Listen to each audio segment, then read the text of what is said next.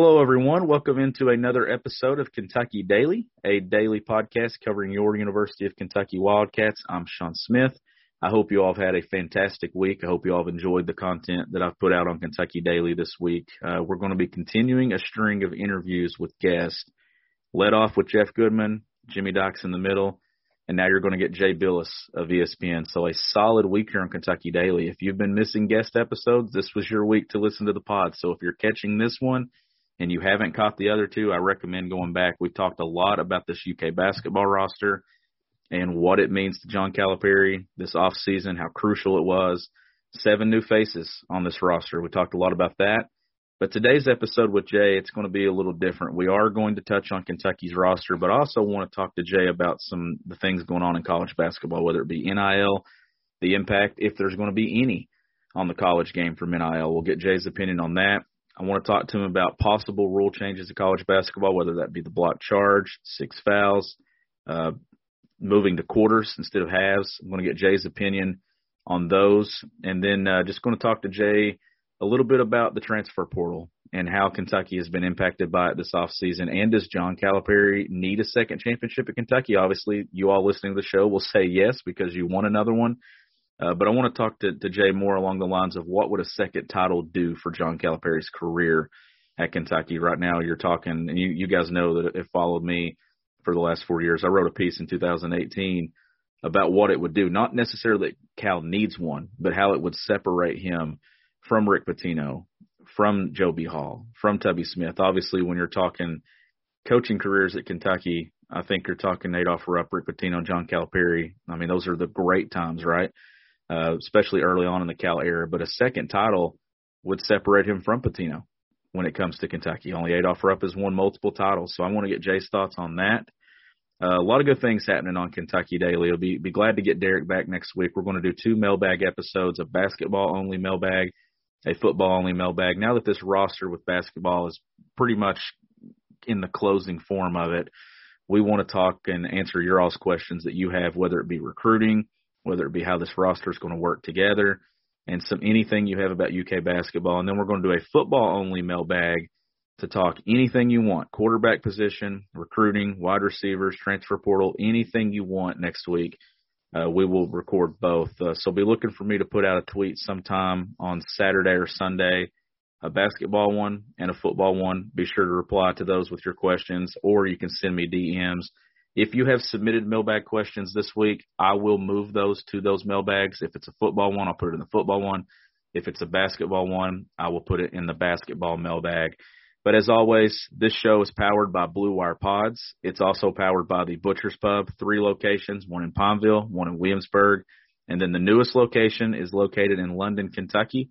We are planning to do some shows from the Butcher's Pub very soon now that things are moving towards getting back to normal, Derek and I have both discussed making it down to the Butcher's Pub, probably the London location to start, record an episode there, and do some things. So we'll we'll make sure we get that information out. People that are in the area, if you want to come out, listen to the show before we even publish it to the podcast feed, may do some Facebook stuff. We we've talked about a lot of things. We have a lot of things planned for this podcast. It continues to grow, but we're grateful for the Butcher's Pub support from beginning to now and moving forward. You can visit thebutcherspub.com for more information. Check out their three Facebook pages for menu. Uh, they have live singing, all those things. The Butcher's Pub is a fantastic place to be. I recommend you all, if you're in one of those three areas, to make it out to one of those locations. But I'm not going to waste your time anymore. Let's go ahead and jump into that interview with Jay. Hey, it's Kaley Cuoco for Priceline. Ready to go to your happy place for a happy price? Well, why didn't you say so? Just download the Priceline app right now and save up to 60% on hotels. So, whether it's Cousin Kevin's Kazoo concert in Kansas City, go Kevin, or Becky's Bachelorette Bash in Bermuda, you never have to miss a trip ever again. So, download the Priceline app today. Your savings are waiting. Go to your happy place for a happy price. Go to your happy price, Priceline. Jay, thanks for joining me. Thanks for having me.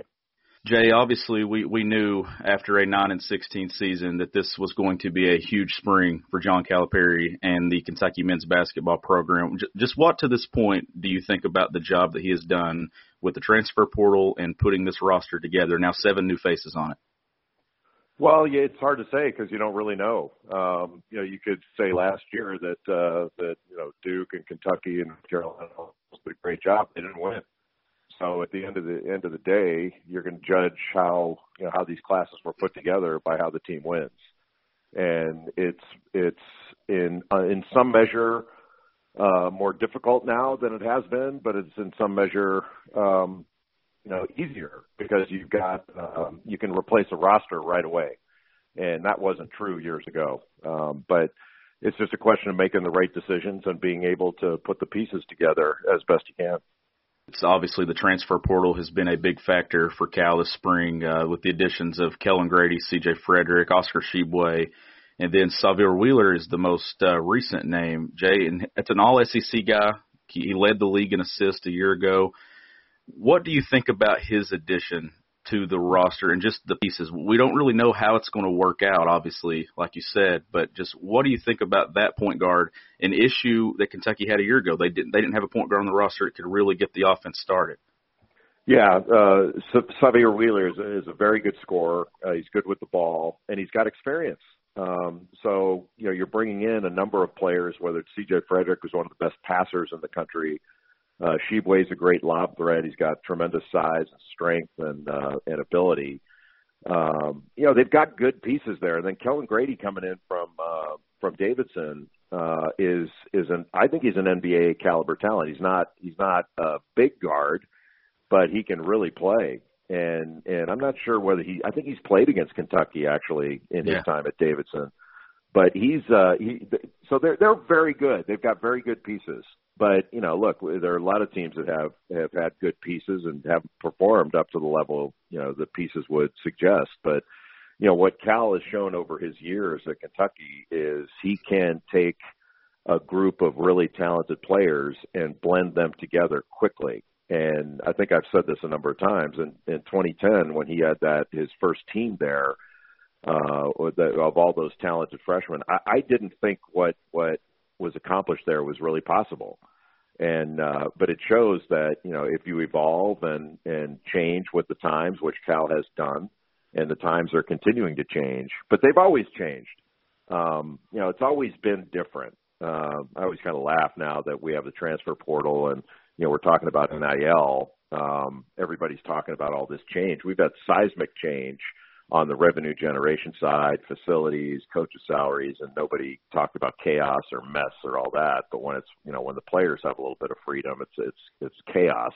I don't see it that way, but but if you don't adapt, um, you're going to get left behind. And you're talking about change, and when you look at this Kentucky roster, the way it's pieced together, obviously Cal's bringing in three new faces from the high school route it's a it's a lot of experience though on this roster. It's completely different, Jay, than any other Calipari roster that he's had at Kentucky. Yeah, uh, I, I think so. But he's had experience in in the last few years, and and uh, you know it it works out differently. There there are more experienced teams out there than inexperienced, and the experienced teams don't always win.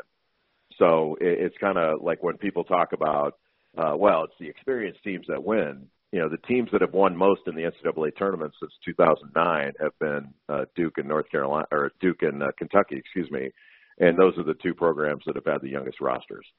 So, um, you know, it, it, if you're people will count whatever they want to make the point they want. They'll count to say, well, they haven't won enough championships or haven't done this.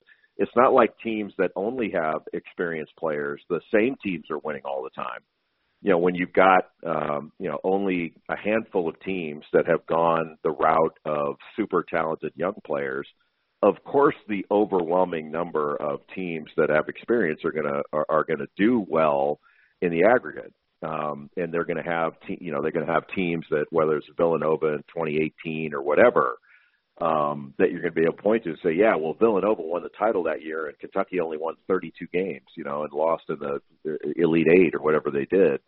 Um, you know, it, it it's there's a lot of facile interpretation out there. But getting back to your original point, you know, the the the short answer is I don't know how this team's going to do. You don't know, and Cal doesn't know. You know, you're just kind of hopeful that you put the right pieces together and you you go to work and try to blend them together obviously we know how hard it is to win one championship.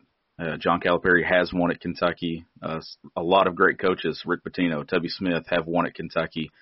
What would a second one mean, though, Jay, to Cal's time at Kentucky? Not just his legacy overall as a college basketball coach, but at Kentucky, place where only one guy has won more than one. And that was a long time ago. But anytime you do something more than once, uh, I think it uh, it just adds to whatever legacy there is. And you know, I'm not a big legacy guy because I think I think we tend to move on pretty quickly from uh, from things. Um, so whenever Cal decides to hang it up in Kentucky, um, uh, Kentucky's gonna, you know, they'll always talk about him when they're, you know, when they're bragging about uh, the success of the program. But the truth is, everybody will move on and move on to the next coach and move on to the next team. Um, that's sort of the way it works, and that's the way it should work, frankly.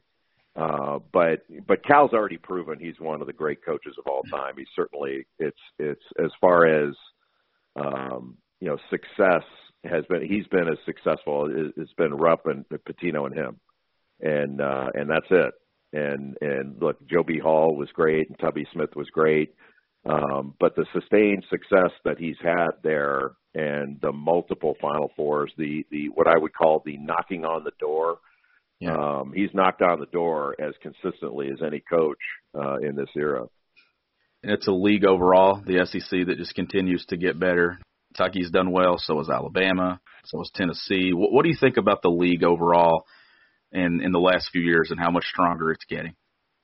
Well, it's getting stronger because they're getting better players, and uh, you know, you get better players, you play better schedules, you're going to rise up, and and that's what the league has done. Um, you know, so you can tie that to whatever you want. A lot of people tie it to they want to tie it to coaches and all that. Uh, and that's all part of the equation. You know, you have great coaches, uh, but but great coaches aren't going to win without great players. So you're going to have to have players. There are a lot of there are a lot of coaches out there that are struggling. The reason they're struggling is they don't have they don't have good players. And uh, so I think what the league has done overall, the talent level has taken a big jump uh, in the last probably five years or so. I mean, you know, uh, Tennessee's talent has jumped up, Alabama's talent has jumped up. Uh, so when that happens, you're going to get you're going to get positive results. Just a couple more things that I have for you. You mentioned NIL earlier. How much do you think that that's going to impact the college game in recruiting? No more than uh, facilities or coaches' salaries or private travel or anything else we've done. Um, you know, it's just it's just it, it's laughable the way people look at this. That instead of the athletes being treated literally like everyone else, where they can you know they have the same economic rights, they've been at zero. And so we're not talking about turning on the faucet so they can you know they can drink like everyone else. We're talking about how many drips they should be allowed. And and we're hearing from administrators all this doomsday talk about the you know the, the chaos and how messy it's going to be and this and that and you know they have to have a national standard and Congress has to come in. You, you, you almost want to laugh at that because it's funny how Congress didn't have to come in with regard to facility spending, or they didn't need Congress with regard to coaches' salaries, or they didn't need Congress with regard to media rights deals that that changed the landscape uh, in a seismic way. We only need it when the players are going to get more than the scholarship, and uh, it, it'll be just fine um, look, look, there, there's there's been payment to athletes forever uh, in the in the NCAA's black market that they've created by these ridiculous amateurism rules. So, uh, and, and the world's still firmly on its axis. So I don't I don't see any problem going forward. It's just a problem with you know people wrapping their heads around the idea that if you're going to sell this product for billions of dollars, the athlete the athletes deserve to share in it. And what you hear most right now are like the NCAA will not pass NIL rules because they're afraid of litigation, which means they know they're doing something wrong. And if they make a change, they see it's going to be an admission that they've been doing something wrong, and they're going to have to fight it out in court. And then they're waiting for the Alston, the Supreme Court to decide the Alston case, as if the Supreme Court knocked on their door and said, "Give us this case." the NCAA took it to them and asked them to decide it, and now they're using it as a, as a reason to delay. Uh, it's really it's really ridiculous the way we're handling this, um, but but it's sort of par for the course in the way you know the NCAA has done business over the years. to we all have opinions when it comes to possible rule changes when it comes to the game of college basketball. Jay, I know a lot of people throw out six fouls, things like that. If there's one thing that you could change about the college game, what would it be? Well, first I'd go to quarters and and get rid of the two halves thing because with with quarters you could reset the team fouls after the first and third quarter, and uh, and there wouldn't be as many uh, free throws on common fouls. Like you wouldn't be saddled with a couple of bad calls or bad plays uh, that would happen in the first five minutes of a game. You wouldn't be saddled with that for the entire half. Um, and I think that would be a smart way to go about it. Uh, it, we are men's basketball is literally the only game in the world that that doesn't play with quarters, and and the only reason is uh, that that's been articulated is commercial inventory. Um, there's too much commercial inventory to be able to make the change. They've done it in women's basketball, but not in men's. They've done it in FIBA, not in men's, you know, not in men's college. And the other thing is we have to change the charge block rule. That uh, uh, it's a it's been an unholy mess for way too long. Um, you know, the idea that you can slide in as a secondary defender in front of a, a driver that has won a path to the basket uh, after the, the the driver has committed to leaving the floor, and you can still move to get in front of them, is is just patently absurd, and we need to change it.